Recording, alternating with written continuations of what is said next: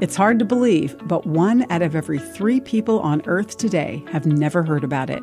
I'm Bonnie Sala with Reset. We're talking about the story of Jesus, the Son of God who laid down his royal status to take on human frailty and death. We call this the gospel, which simply means good news.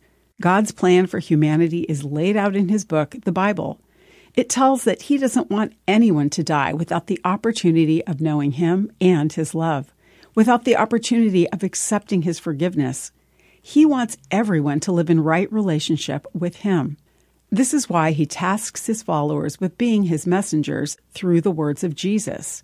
Right before He went back to heaven, Jesus said, Go into all the world and preach the gospel to all creation. Although this term isn't in the Bible, Sometimes we call this the Great Commission. As daunting a task as this may seem, there's an end cap to this command, and it's this statement found in the Bible book of Matthew. The gospel of the kingdom will be proclaimed throughout the whole world as a testimony to all nations, and then the end will come. The exciting news is that God will finish this task.